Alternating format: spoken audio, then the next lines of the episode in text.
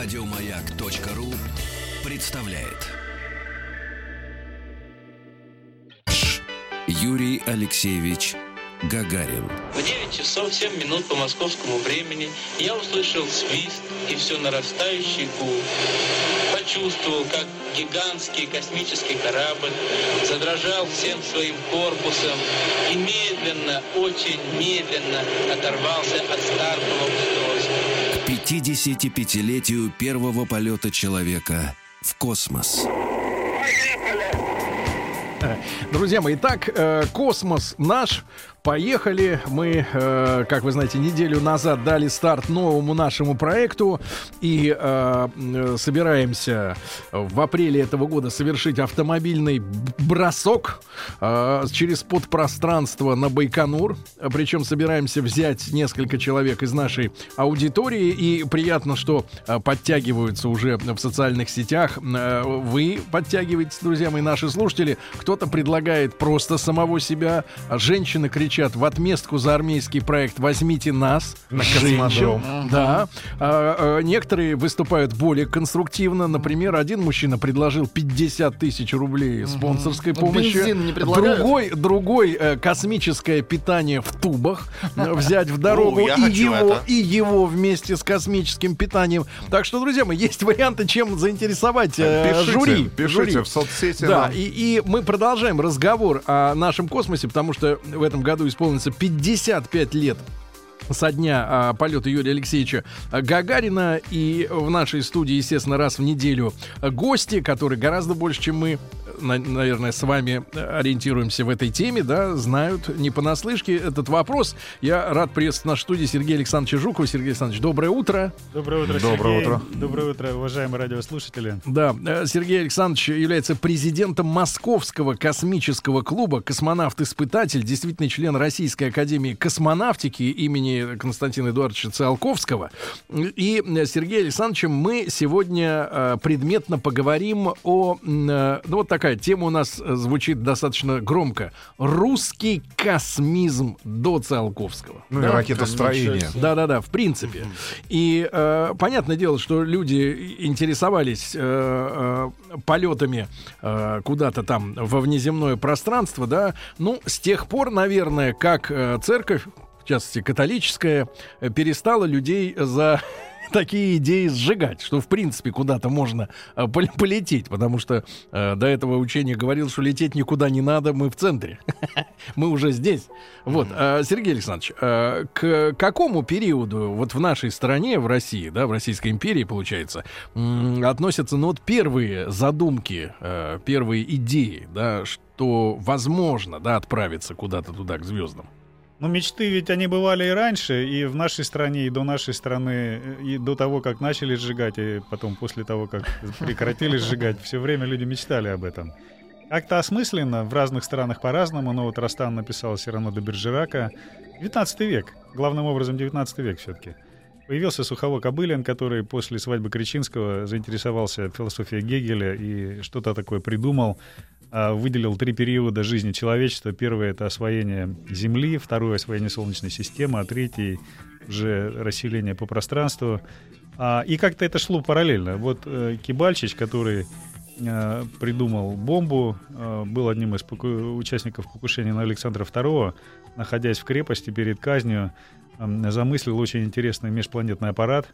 И, правда, не успели при жизни опубликовать. Его казнили в 81 году, в 1881. Убивец же. Ну вот убивец, да. Тем не менее, думал о дальнем будущем. Потом в 18 году его проект оказал, оказался опубликованным. А с чем интересен вот э, этого э, заключенного проекта? Ну, это был межпланетный аппарат Так. а, с ракетным двигателем, который поворачивался. То есть был, так как сейчас говорят, изменяемый вектор тяги, который позволял ориентироваться в пространстве или летать с места на место. У него было, ну, А в скажем чем так, идея, вот, которая и сегодня э, жива, э, Идея, при- применительно к э, постройке аппарата? которая сегодня жива, от которой многие уже, конечно, готовы отказаться, когда говорят о двигателях на новых физических принципах. А в принципе, это от- отбрасываемая масса. Это ракетный двигатель, в котором что-то сгорает, что-то отбрасывается, за счет этого а, сама конструкция продвигается в Во, пространстве о, кстати с огромной Сергей Александрович, скоростью. а можно мы чуть-чуть отвлечемся? Тут нам Рустам, значит, вернувшийся сегодня ночью э, с космодрома нашего. э, Восточный. Восточный, да, э, рассказывал такую историю, что мы все с вами привыкли видеть картинки, в том числе съемки с вертолета Байконура. Да, когда вот эти мачты э, держат ракету, она стоит над ямой. Да, над такой искусственной пропастью, условно говоря, куда газы выходят при старте, во время старта. Теперь, значит, Рустам нам э, за- заявляет какую-то, значит, э, небылицу. Ну почему же не были? Да Не нет, вы верю. просто Тихо, тихо. неправильно представляете Не-не-не. конструкцию, Он говорит- которую он мы говорит, видели. Теперь, говорит, это дырка. Да не дырка, да нет, все это есть. И есть, и есть газоотвод, конечно А, же. говорит, Просто что-то закрывается каким-то люком. часть инфраструктуры технической, которая расположена ниже, она будет закрываться таки- такой, таким бетонным отбойником. Для того, чтобы их сохранить. Непонятно Ну, очень хорошо, очень хорошо. Там будет башня обслуживания, она такая вертикальная. Ракета будет ставиться вертикально в этой башне. Вот, ракета устанавливается на стартовом столе. А, в момент старта какие-то элементы конструкции действительно уходят. Ведь есть электроразъемы, есть жидкостные разъемы, они должны уйти, они должны быть защищены. Более того, знаешь, с чем это связано? Потому что большая часть процессов, которая будет э, проходить на Восточном, связана с заправкой ракеты, с ее обслуживанием и подготовкой к старту, она будет проходить в автономном режиме, в автоматическом режиме. И эти системы, которые до сих пор не использовались на том же Байконуре, потому что там многие процедуры проходят вручную. Ну, то есть люди обслуживают ракету, да, подго- а здесь автоматические системы. Вот эти все автоматические системы необходимо, они же многоразового использования, необходимо просто увести из зоны, а, А которая... бу- Байконуре как это делалось? Ну, э, это зависит от какой-то ракеты. Скажем, ракета-носитель «Зенит» уже современная. Там и гидро, и электроразъемы, это разработка КБ транспортного машиностроения, они автоматически уже. Там ракета-носитель «Зенит» была сделана для скорострельности, там раз в 6 часов она могла выпускать. Это был еще и военный компонент. Но это позднейшие разработки. Надо сказать, что без жертв ведь не обходилось на пути. Э, Скажем, как погиб маршал Неделин. Ракета Р-16 Янгелевская несанкционированно заработал двигатель а, второй ступени. Пока еще первая не Пока еще первая была, она вообще стояла, там, там люди ее обслуживали, там было больше ста человек. На этих всех... Да, э, и представьте себе, бочка с э, топливом ракетным прожигается, днище, э, вот, э, Крышка верхняя крышка первой верхняя, да, ступени, первой и ступени, зажигается. взрыв, и горящие люди, это ужас был. 100 человек погибло. Больше сотни, больше сотни. Вот, а, ну, поэтому сейчас люди думают о том, каким образом использовать, может быть, другие мы способы. обязательно, да. обязательно дойдем, да, до Но это уже- только средство. Если мы говорим о космизме, Мгм. все-таки надо поговорить Да. о другом. Значит, он придумал поворачивать, да? Он э, придумал поворачивать, да. А почему, вот, э, Сергей Александрович, вы говорите, что сегодня э, вот эти двигатели, грубо говоря, реактивные, да, для космоса считаются не такими перспективными? Потому что вот пришла новость, там недели две назад она была, или, может быть, даже, даже на прошлой, э, что, мол, наши хотят построить к 25 году ядерные э, двигатели, да, для космических кораблей. Тут, соответственно, у нас с Рустамом, как у физиков-ядерщиков, Ага. возник Особенно вопрос. В третьем поколении. Возник у, у физика-ядерщика из Курган ТВ вопрос возник. А, значит, мы понимаем, что такое ядерный котел. Да, он греет, Конечно, грубо говоря, понимаем. греет пар. Можем Да. нарисовать даже. Да, он, пар этот может, грубо говоря, крутить турбину, да, Да. вырабатывать электричество. Но на этом, в принципе, наше представление о возможностях э, двигателя в космосе заканчивается. Есть я понимаю, что электропитание, грубо говоря, космической станции, двигатель ядерный может обеспечивать, да, ну, энергию. Но как с помощью ядерного двигателя двигаться? Электричество может быть подведено к движку, Какому? в котором Крутить-то топливо... нечего. Не надо ничего крутить. Электричество подводится к движку, в котором в качестве топлива выступает, например, там электроны, ионы там, да? А откуда Плазма возникает. И просто, ну, это, скажем, плазменные, холловские двигатели, электроракетные, которые обеспечивают постоянную тягу. В данном случае вот интересно, если не погружаться, времени же не так много. Нет, но, интересно но то, мы что- должны разобраться, потому что... это- Интересно то, Ага. что, скажем, вот этот плазменный двигатель ор- организует постоянное ускорение. Ты Ага. летишь до Марса не так, как, скажем, на химическом двигателе. То Там есть ведь как? разогнался и по инерции... Ведь химический двигатель прешься. это большая бочка с топливом, с Да. керосином, условно говоря, ну, с ракетным топливом, которым ты разогнался, да, и ты дальше летишь полгода по Как инерции. сопля в полете, Как свободно. сопля в да. полете, да. Здесь же ты половину дороги разгоняешься, половину дороги тормозишься, и в зависимости от того, какое ты задаешь ускорение, это может быть там три недели перелет. погодите, Сергей Александрович, тут очень интересно. Погодите, а можно создать самолет на плазменном двигателе? В принципе, да. Был ведь, например, проект еще и гурколета, так называемого Гурко. был профи- такой конструктор, который Это какие предлагал... годы? э, Это, проект? ну, это 50-е, 70-е годы, вот так вот. Так. Это ядерный двигатель, в самолете. источник энергии, э, не э, топливо химическое, которое сгорает, а это ядерный двигатель, который, вот источник энергии это ядерный реактор, и дальше плазменный А движок. погодите, а как э, тогда, Сергей Александрович, чтобы мы окончательно э, разобрались, да, мы люди, так сказать, тупые, но да, въедливые. Значит, э, тут такой вопрос. Э, как при помощи электроэнергии, ну, да, электричество же получается от ядерного котла, да, а как плазма-то образуется? Из чего? Мы же, понимаете, закон сохранения материи не может ничто появиться из ничего. Вдруг Создаешь? под- поддали электричество, и вдруг откуда-то плазма. Создаешь магнитное поле. Так. В этом магнитном поле возникает разогрев э, рабочего тела, которое А выбрасывается. что является телом? Да. Ну, рабо- рабочим телом может являться, например, там ну, Космический какой-то мусор. газ, да, какой-то А, газ, все-таки который надо брать с собой газ еще. немного, да, который доводится до э, расходы там совершенно существенно меньшие, который Как разгоняется э, в лампочке не накаливание, а вот э, флуоресцентный, да? ну, очень немного, да. Вот. Либо э, Вы рабочее тело это это эмиссия знать, электронов, Сергей? да, Хочу, эмиссия хочу. Это электронов. важно. Вот Это важно. электронный поток, пучок, Да, разгоняется и выбрасывается, ну, как бы не в сопло, а в такую, в э, дырку. ну, в дырку, в трубку, да.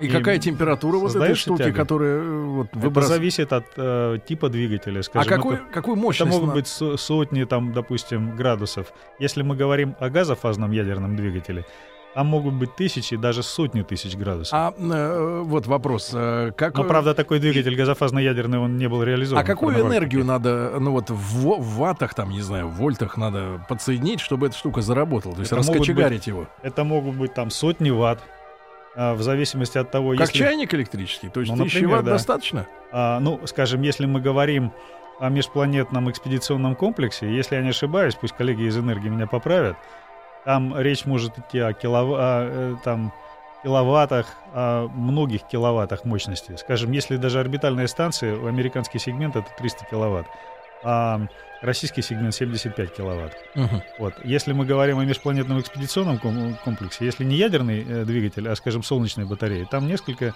предполагается площадь, но не в одно футбольное поле. Ну да, Там чтобы могут столько быть- вырабатывать. Там могут, мягко Ну говоря, чё, многие киловатты. Поняли про, Ага. э, про плазменный Ну, движок? Не очень, не Нормально. очень, не очень, ну, вы очень понятно, понятно. вам еще раз надо будет повторить. Вы переслушаете запись, кто в не понял. подкастах, ребят. Да, я уже понял.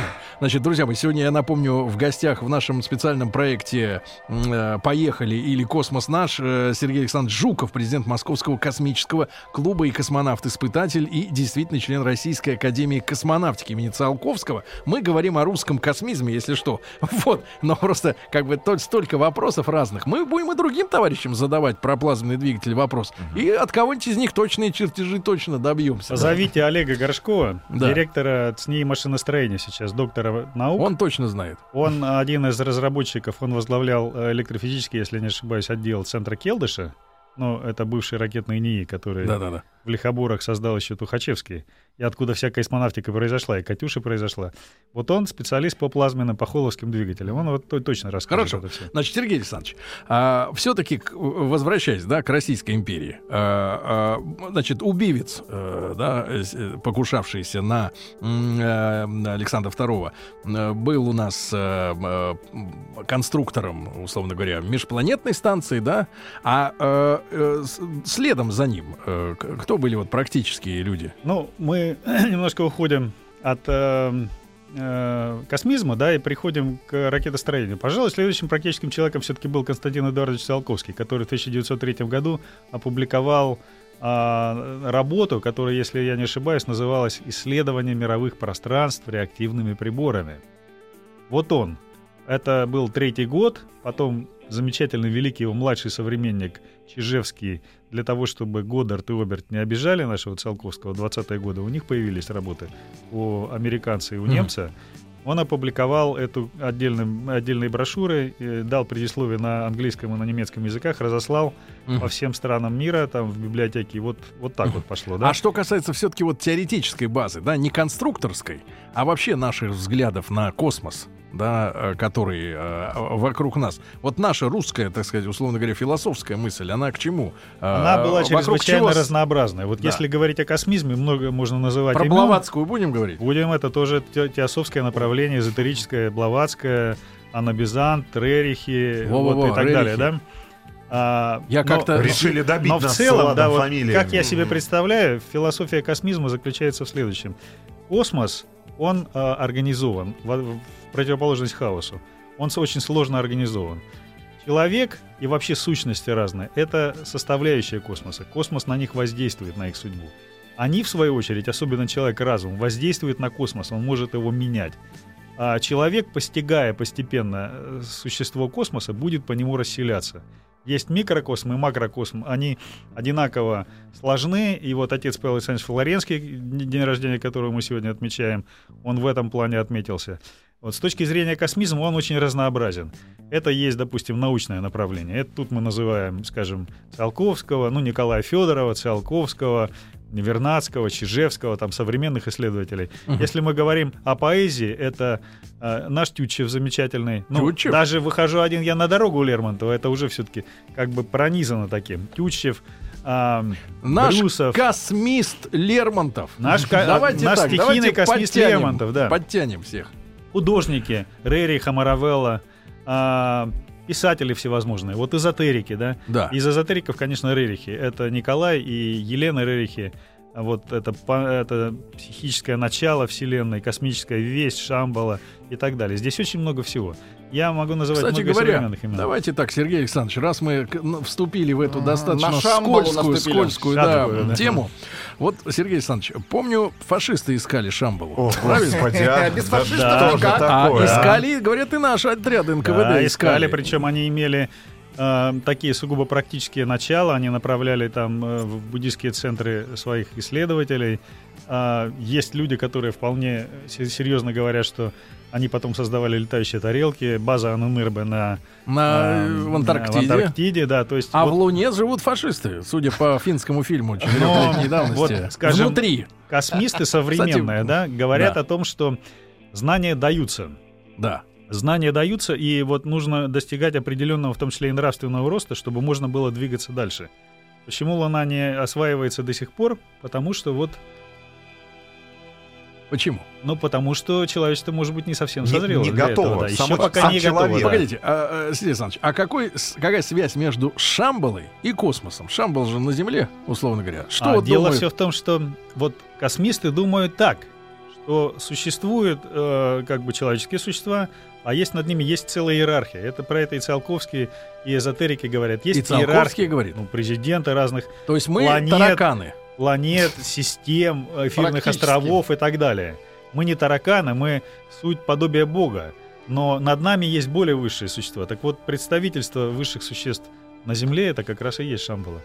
Там люди могут быть в физическом теле, могут быть вне физическом. А, Сергей Александрович, сказать- поскольку А. вы, поскольку вы, э, значит, не крутите в руках всякие блестящие предметы, э, четкие Я вам рассказываю про космическую философию. Да, да, да. А поскольку, поскольку вы взгляды. глубоко интеллигентный и, э, по крайней мере, вменяемый человек, И мы с- образованный. да, мы с вами хотим эту тему после новостей, новостей спорта обязательно провентилировать, друзья мои, потому что с Шамбалой надо разобраться раз и навсегда. Нет, фашистам Да. она точно не достанется. Шамбала наша. Да, Нет, нет, э, э, фашисты до Шамбала не дошли, я в это глубоко верю. ни до Шамбалы, ни до Шабаловки не дошли. Юрий Алексеевич Гагарин. Было трудно пошевелить рукой. Я знал, что это состояние продлится недолго, пока корабль наберет необходимую скорость и выйдет на орбиту вокруг Земли. К 55-летию первого полета человека в космос. Друзья мои, итак, рубрика «Поехали». Космос наш. Сегодня в гостях Сергей Александрович Жуков, президент Московского космического клуба. Прошу Владика поставить космическую Давайте, музыку. конечно. Э, Космонавт-испытатель, действительный член Российской Академии космонавтики имени э, Константина Эдуардовича Циолковского. Мы сегодня говорим о восприятии космоса, да, о мыслях о нем э, в те времена, когда практических работ еще не велось никаких, да. А, Не знаем, трудно сказать, э, что было бы с космосом а, э, будь у нас Российская империя по-прежнему, да, Константин Эдуардович уже был Значит, Королев родился тоже. Ну Вот, как бы там развивались приоритеты мировые, да, потому что в нашем космосе большую составляющую имеет все-таки военная отрасль, да, и если бы э, э, те угрозы реальные, да, фактически, со стороны м, Германии и впоследствии США, э, если вот противостояние, да, которое сложилось в ходе истории, э, было ли бы они- оно таким же, да, был бы мир другим? Трудно представить. И подтолкнуло бы нас что-либо к развитию космоса так быстро, как это в реальности произошло там в 40-е, 50-е годы, трудно сейчас сказать, да, предполагать. Но, тем не менее, о космосе думали всегда, и до революции тоже. И сейчас мы, давайте, Владик, все-таки мистическую музыку про Шамбалу, да, договорим. Потому что я уверен, слушателям очень интересно, нашим уважаемым. И...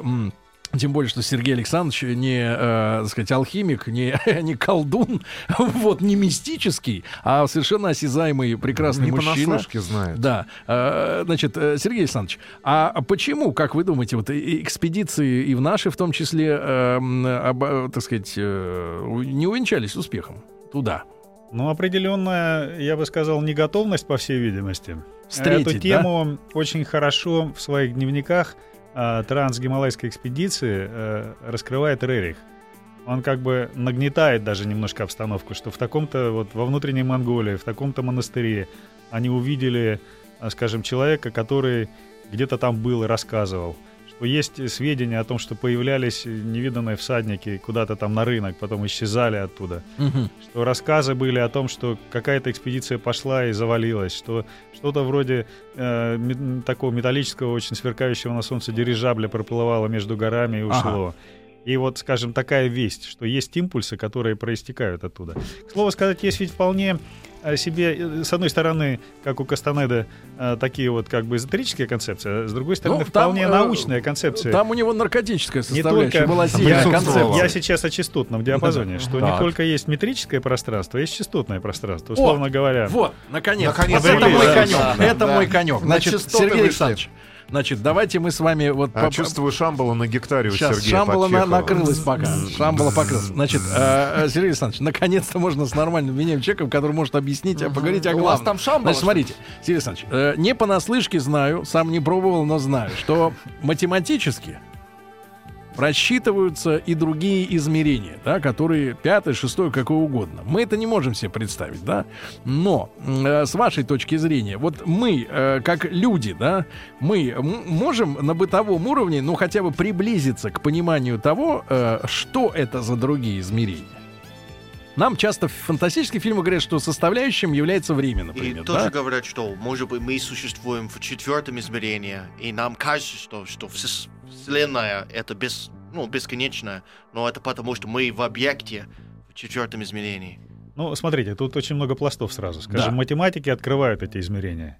Те, Да. астрофизики или то- те, кто занимается космогонией, те, кто говорят о разных вселенных, об их развитии, тоже предполагают наличие разных измерений. Теперь, если мы говорим о людях, которые, ну, как бы сказать, выражены несколько большей чувствительности, что ли, чем обычные люди. Ну, вспомним, например, Данила Андреева «Ве- «Величественную розу мира», да? Да, да, да. Мета Петербург. Ну, в том числе, И да, прочие там, дела. там эгрегоры разные, да. Вот он же Я просто говорил, поясню например, нашим слушателям, что он считает, что в каком-то в другом измерении, ну, в пространстве, да, э, существует все то, что в нашем мире, но только чисто вот оно такое Нет, же. нет, нет, это имеется в виду, что это прямо через нас проникает. Может да. Быть, мы с Владом Вокруг Земли выйдем? много разных слоев. Нет, очень Да. интересно. Вот, к слову сказать о Шамбале, проявляются из другой частотной сферы, Так. появились и, ушли. А что говоря, значит частотная сфера, чтобы Ну вот представляли? Ну, вы имеете в виду свет, частота света Есть некий частотный диапазон, Так. да, в котором Мы мы, видим. живем. Да, мы видим, и живем. и мы живем, да. Как бы сказать... Хорошо, тогда, профессор, частота- вопрос тогда. Вообще, вот, э, пользуясь случаем, спросить хочу. Мы, Жена меня называет бешеный профессор. да. мы, э, мы в том виде, как мы видим себя и других таких, как мы, мы на самом деле такие. Потому что была версия, что, например, цвета, которые мы воспринимаем, Они да, не такие. они на самом деле не такие. То есть, вот, например, пчелы, они видят там спектр фиолетовый, там Я желтый, бы сказал, да, условно такие говоря. такие. То есть то, что мы воспринимаем, это есть реальность. Ну, Ну, для просто нас это реальность. для нас реальность, да. Для кошки или для пчелы она будет другой, эта реальность. Вполне возможно, э, ну вот э, есть некий антропный принцип, да, который с точки зрения физики говорит о том, что вот мы вот в этом диапазоне, там, температур, да, определенной радиации, скажем, тех же частот, да, мы существуем. чуть сдвинь немножко, да, атом другой, не углерод, и все, и привет. Мы Нас это нет. не видим уже. Но а, с другой стороны, ведь что такое, допустим, космическая философия? Это научное знание плюс метанаучное. Метанаучное это то, что не доказано, но далеко не означает, что это какие-то враки. Это то, что сегодня не доказано. А у нас есть приборы, которые действительно идентифицируют какую-то активность в иных э, часточ- частотных диапазонах, э, что, мол, типа мы-то не видим, но мы видим эту активность. Потому что э, вот эти эксперименты, тут же далеко ходить не надо. Например, эксперименты с отделением души от тела в момент Ну, э, гибели например, человека, да, да? Они же регистрируют энергетические всплески. Я да, с этим мало момент. знаком, поэтому я слышал про это дело, да, с этим мало знаком. Слава Но богу. мы, я хочу сказать, что, Хоть где-то кордон, да, есть. ну да, да, да, все-таки надо стоять на позициях науки, Да. хотя вот этот самый синтез возможный, да, научного и метанаучного знания, я лично его не отвергаю. Вот в Рерихе как раз про это много писали. Павел Флоренский об этом же говорил. Многие другие вполне себе вот современные ученые об этом говорят. Они говорят, то, что сегодня неизвестно, будет известно завтра. Ну, там, скажем, такие явления, как психическая энергия. Но далеко ходить не надо, ведь там, скажем, какой-нибудь гамма-телескоп, там радиотелескоп, он видит то, что не видим мы. Вполне себе в реальном Я вам скажу, диапазоне. вот реально, значит, в Москве проходила совершенно, мне кажется, шарлатанская Ага. э, с точки зрения э, бедности экспонатов и цены на билеты, значит, выставка в, э, так сказать, в прошлом году. Типа там современные технологии, это было в Московском музее современного искусства или музей Москвы, в музее Москвы, по-моему, на Садовом кольце. И там, значит, э, ну, действительно, очень бедно было с точки зрения э, того, что можно посмотреть, а цена билетов нереальная. 750 рублей что-то с человека брали. И там, и там, как раз и там, значит, шлялись одни мажоры с девочками, значит, из серии вот показать какие-то технологии, а показать-то по большому счету нечего. В том числе там была японская игрушка, которую они хотели э, э, продавать впоследствии, да. А игрушка заключала в себя наушники на голову с некими датчиками, которая была по Bluetooth, я так понимаю, подключена э, к, э, к крану с водой. И типа надо было э, бесплатно, правда, что было приятно, но усилием мысли заставить кран э, течь и выключить его после этого, и на- наполнить стакан. В этой связи я вспоминаю прекрасная эта вот японская игрушка, а вспоминаю русскую игрушку. Э, 70, сейчас скажу, 76 год, э, Ленинград, э, Петродворец. Мгм. Э, Там Фольга. была скамейка с фонтаном. А, Люди ходили и щупали булыжники. Какой же камень нажимает кнопку с водой? А все было проще. На соседней сидел дядя и нажимал кнопку. И людей обли- обливало этими брызгами. Вот у меня вопрос. Вот эта психическая энергия, она действительно способна какие, на какие-то датчики э, реагировать, А, да? Потому ну, что когда, бы когда сказал- говорят о подопытных мышах, например, да, мы все знаем, что им вживляют электроды, что им в мозг запихивают железки. Да-да-да, здесь ведь можно говорить о вещах «я верю» и «я знаю», да? Да. Вот если говорить о том, что сегодня развивается в рамках национальной технологической инициативы, э, там нейронет, да, это вещи, которые я знаю. Когда силой мысли можно приводить в движение протеза и так далее. Но речь идет о том, что ты опираешься на электрические сигналы, которые в мозге. Это вполне нормально. Эм, энце- Электроэнцефалограмму хоть раз каждый из нас в жизни снимал и так далее. Есть вещи, которые я верю, да, вот скажем, я могу силой мысли там двигать миры какие-то, да. Вот медитация, да, это сюда. Я в- там восхожу в своем сознании, а Арабин, да, об этом писал, вполне себе космист, только э, индийский, да, и до- добираться до постоянно озаренного состояния. Вот у меня есть вдохновение иногда, да, а они могут быть, если я поднимаюсь выше, они могут быть постоянным моим э, существованием. Мгм. Это вещи, которые скорее сферы «я верю» или «я знаю» как божественное откровение, которое, если я почувствовал, я это знаю, но никому доказать не могу. Это сфера, знаете, как Бертран Рассел говорил, вот между наукой и религией есть ничейная земля. Вот мы сейчас на этой ничейной земле простреливаемой и справа, и слева находимся. Сергей Александрович, хорошо, но с точки зрения вот космизма, да, а, вы говорите, что Шамбала там не открылась, потому что мы не достигли, наверное, Полагаю, что уровня, да, и знания не открылись у большинства. Но с точки зрения нашей вот философии, а, и это вопрос наверняка у многих и в практическую смысл такой, э, в сугубо материальный э, возникнет, да, сфере, но и нам это интересно, зачем лезть в космос, пока не наведен порядок здесь, на Земле, потому что мы видим, сколько демонов, в прямом и переносном смысле, и с экологической точки зрения, и с, с чисто криминальной, и с финансово-олигархической, да, когда тут на этой неделе вышла статистика, что 61 человек на Земле владеет 99% богатств, вот, какой космос? Они, они ведь и там, они ведь и там будут владеть 99. Это сложный вопрос. Вот смотрите, Да, вот вы с точки правильно сказали, что, скажем, военно-политическое противостояние, оно ускорило космонавтику. То есть в эту гонку включились люди с космическими мечтами и с практическими знаниями, я имею в виду Королева, например, Глушко, того же фон Брауна, людей, у которых была мечта, но они сумели все-таки пробиться и в космос тоже. Получается, что военные им в этом смысле помогли, военные, у которых мысли были совершенно не такие светлые. Такая же ситуация сейчас. Видимо, есть нечто, что заставляет двигаться человечество вперед, несмотря ни на что. И э, в этом смысле, видимо, тоже нельзя так сказать, что мы наведем порядок здесь. Мы можем его навести, в конце концов, таким образом, что либо затихнем, как на кладбище, у нас ресурсы все кончатся, да, либо э, возникнет золотой миллиард и вот что-нибудь такого типа обитаемого острова. Видимо, надо двигаться вперед, но параллельно совершенствоваться. Это вещи, которые должны быть вместе с тобой. Ты ходишь на работу, но при этом, будь добр, там 15 минут занимайся физкультурой по утрам. А теоретически, зачем нам нужен космос, кроме того, чтобы слинять с Земли, если вдруг нас э, э, отжарит гамма-излучение с вновь образовавшейся черной дыры? А если представить себе, что у нас есть некая Господи, миссия, а. что мы космические существа, Ты да, и мы, ящик. допустим, действительно принуждены, вынуждены расселяться, менять эту Солнечную систему и дальше. То есть у нас есть нечто, да, в нас имманентно заложенное, что как программа работает, и на вопрос Зачем, почему космос? Ответ потому что. Потому что ты все равно Нам нужны новые плане. рынки для сбыта Кока-Колы, да? Нам нужны не только новые рынки, На нам нужны новое пространство, как тот же Ресурсы Циолковский говорил, свет и пространство. Я тут опубликовал несколько дней назад постик небольшой, чтобы вернуть в космонавтику мечту. Огромное количество откликов.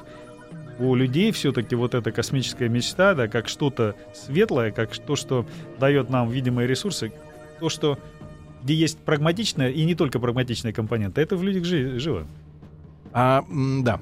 О чем же думали тогда люди до того, как э, они вообще, в принципе, практически о космосе думали? Э, Мы же с вами сегодня такие практики, правильно? Да-да-да. А, вот, а было время там 100 лет назад, там 150, да, когда люди на телегах ездили. Но, тем не менее, что-то думали о тех э, других мирах, да, не имея возможности. Может, они, кстати, думали туда транклюкироваться-то как раз э, методикой, э, так сказать, э, э, смешения частотных спектров. Я думаю, что многие из них про спектры не знали, но если мы вспомним с вами, как Андрей Волконский Надо фольгу, конечно, вот подслушал обязательно разговор Наташи. Ростовой Да. там со своей И этот сестренкой, космист. по-моему. Ну, и а Наташа Ростова стихийная космическая, ведь как ей было? А ведь и Толстов-то обращался космически, правильно? Юрий Алексеевич Гагарин. Земля сообщила, прошло 70 секунд после старта. Я ответил, понял вас, все хорошо. А сам подумал, неужели еще только 70 секунд прошло? К 55-летию первого полета человека в космос. Друзья мои, итак, сегодня у нас замечательный собеседник Сергей Александрович Жуков. А Надеемся, Он- что вы не сменили свой частотный диапазон, да, он- например, на радиостанцию «Шансон». Нет, нет, нет, и вообще вас не стало видно. Мы об, Вы этом, об, этом, с- спектре. об этой смене диапазона говорим. да? Кстати, а вот кто-то нам выключил наш WhatsApp официально. Вы представляете, как только мы начали говорить сегодня о космизме, Да. Вот лю- люди не могут О задать. частотном Мне кажется, просто диапазоне. села батарейка на Нет, нет, телефоне. нет, Сергей Валерьевич, у нас новый прибор в студии. Новый Нам реально прибор. заблокировали на 4 часа. На 4 Наш часа. аккаунт, да, вы это космические Сам космос сволочи. реагирует. А, Сергей Александрович Жуков, президент Московского космического клуба, космонавт-испытатель, действительный член э, Российской академии космонавтики имени Циолковского. А, Сергей Александрович, так вот про Наташу Ростову, да, договорим, чтобы не читавшие э, сказать, произведения в- в- в- были в теме. Наташа прекрасной ночью, но мы помним, э, как Андрей проехал мимо этого дуба, он еще не распустился, увидел эту замечательную девочку, а ночью он открыл окно. в- И была некая, ну тут ведь я не смогу воссоздать вот Да. эту поэзию все, но каждый чувствует, как- когда ее читает. Да. И слышит разговор Наташи на другом этаже, другое окно открыто, она не может спать, потому что вот она видит это звездное небо, она чувствует все очарование этого звездного неба, и она понимает, что ее жизнь — это как бы маленькая часть, сливающаяся с вот с этим огромным пространством. Это огромное пространство о чем-то говорит. Вот. А стихийный космист — это Ломоносов, открылась бездна, звезд полна, звездам числа нет бездни дна и так далее. А То что есть русская мысль, вот да, действительно, говорила Сергей русская мысль очень относительно- поэтична. а, Она как бы... а, вот русский космизм, да, много спорят на то, влияет ли он также на философскую мысль, и вообще является ли это строгой философией, как немецкая классическая философия. Очень поэтично все, но смысл в том, что мы связаны с космосом. Вот об этом говорили очень многие. А, скажем, ну, Чижевский, да, Чижевский писал стихи, он там прямо как бы чувствовал, он предчувствовал сначала влияние, например, космоса, с- Солнца на, на нашу жизнь. Ему Маяковский говорил, брось заниматься наукой, Чижевский, пиши стихи, что ты занимаешься ерундой. А Чижевский, тем не менее, написал «Земное эхо солнечных бурь». Он показал, как вот вспышки на Солнце воздействуют, и сегодня это доказано уже, и пошли гораздо дальше, воздействуют на, скажем, Геомагнитное А. возмущение. всякие, да, вспышки, вот то, что приходят э, плазменные потоки э, на биологическую жизнь, это ученые серьезно говорят да. Вот когда он говорит на социальную жизнь, на революцию, может быть, с этим не все согласны. Лев Гумилев, его пассионарность, ведь тоже он предполагал, что вот эти бичи космические бьют по Земле, ударили по какому-то народу, в нем повышается пассионарность. Ну, потом он может смотреть, откуда возникают люди с избытком энергии. Вот не гармоничная, которая только способна рождать, воспроизводить и кормить свое потомство. А- Витаминов да, наелись. ну да, вот каких-то космических, между прочим, Ну, да витаминов. И вот это русский космизм, он в этом. А что э, наша мысль предполагала, какое взаимоотношение с космосом? Вот взаимодействие до э, возникновения с возможности это взаимодействие э, организовать. Зачем нам космос? Ну, любоваться им, да, звезды это красиво, Луна хорошо, правда, страшно, может упасть. Ну вот, Я если мы, не понимаю, как он там висит. если мы сегодня обходим тему Циолковского, я все как бы там Да-да-да, для на следующего сладкое, спикера, на да, на сладкое. сладкое, то берем э, Николая Федорова, который говорил, что космос сложным образом организован, что анализ, как разъятие на части, да, я музыку на, как, э, разъял как труп, вот это убивающая вещь, надо все собирать. Космос — это пример синтеза, что мы соберем тела отцов в будущем, но мы возродим своими руками тела отцов умерших, лучших из них. Э, Человечество будет слишком большим для... Так, сейчас мы подойдем к идее Слишком Ленина для оставить планеты. в мавзолей для последующей реинкарнации. Но дело в том, что часть Отправим его на Луну. атомов, часть атомов, мыслящих, как говорил Циолковский, Ленина уже рассеяна по Вселенной, их же надо будет еще собрать для того, чтобы он возник. Но И какую-нибудь А, герметичную мы должны расселяться. Вот здесь отсюда- не весь. Так, отсюда расселение у Николая Федорова возникло. Ведь главное, чтобы он же молодого Циолковского опекал, и, к слову сказать, был альтруистом, он там какому-то студенту свое пальто отдал, был библиотекарем здесь вот на Мясницкой, и простудился и помер. Но мысль его жива. А, Мы, как преемники, вот сегодня существует философская космическая мысль? Да, Потому безусловно. что есть же практика, есть военные, правильно, во всех странах, и военные, Безусловно. и практики инженеры. Мне кажется, военные очень практично относятся к космосу. Ну, для них это некая система координат, может быть, да, и э, ну, время, за которое они должны выпол- выполнить, выполнить свою задачу. да. задачу. Ну, а вот смотрите, философски сегодня вообще трансформация как это произошла Вот, за последние сто лет? Э, Вы знаете, э, очень интересно, как, допустим, передовая мысль в свое время ушла из религии в- светскую сферу, да? Так э, философия космическая, она уходит, как мне кажется, это мое личное мнение, часто из науки, она уходит в какую-то другую сферу. В какую? Ну, я не знаю, вот Илон Маск, например, это абсолютный космический философ, человек, который поставил своей задачей а, э, создание резервной площадки на Марсе для человечества. И вот абсолютно практически, сто- стопроцентно практически человек, который зарабатывает деньги на всем, там, мы знаем, там, его эти проекты. Тем не менее, его философия — это двинуться, вот, человечеству стать космическим. А, есть много людей, которые мечтают об этом, да, и философски. Вот, к слову сказать, нашему любимому Роскосмосу, я его очень люблю, да, не хватает этой философской мысли, он топчется на месте, не хватает, ну, не только ему, и американцам тоже, Вдохновения? чего-то, да, чего-то, да, что заставило бы цели полагаться. Чтобы, например, сказалось, что Солнечная система — это наш вообще-то ближний э, эшелон. Мы топчемся там, прыгнуть на Луну, там, вот думаем. Флоренский говорит, что граница Земли это между Уралом, Ураном извините, Конечно. и Нептуном. Причем это наше большое тело. Что прыгнуть надо, конечно, за пределы Луны. Это примерно как нужно пересечь Тихий океан, перед тобой Шантарские острова, и кто-то говорит, давайте мы эти острова освоим, или там Исландию. А кто-то говорит, нет, Я Колумб, и я поеду совсем на другую сторону Земли. Так и здесь. Вот нужно, чтобы пришла мысль смелая, в которой Марс это будет ближняя орбита, маленькая, да, и тогда технические решения, вот за этой философской мыслью, они придут, придут новые решения. То есть мыслить надо дальше, чем можешь. Мысль- когда песчинка мыслит о Вселенной, она в себя Вселенную вмещает, Да. и больше космоса становится. давайте Но, начнем мыслить но не прямо будем, сейчас. но не будем забывать, что, значит, передовая мысль пойдет на Марс, на И Уран, дальше. а, а Оставшиеся? кто-то должен долбить шельф. Это безусловно. Кто-то должен Но долбить лучше, Даже шельф. если ты мыслишь, если ты мыслишь широко, как вот мой учитель, один из Долбить учителей, шельф можно на уране, кстати говоря. Хозин Вполне говорил, возможно. что мыслить надо универсально, а действовать локально. Тогда пол- будет получаться все. А французы говорят, борозда по земле идет прямо, когда курс сверяешь по звезде. И шурф будет вертикально идти, если ты курс сверяешь по высокой звезде.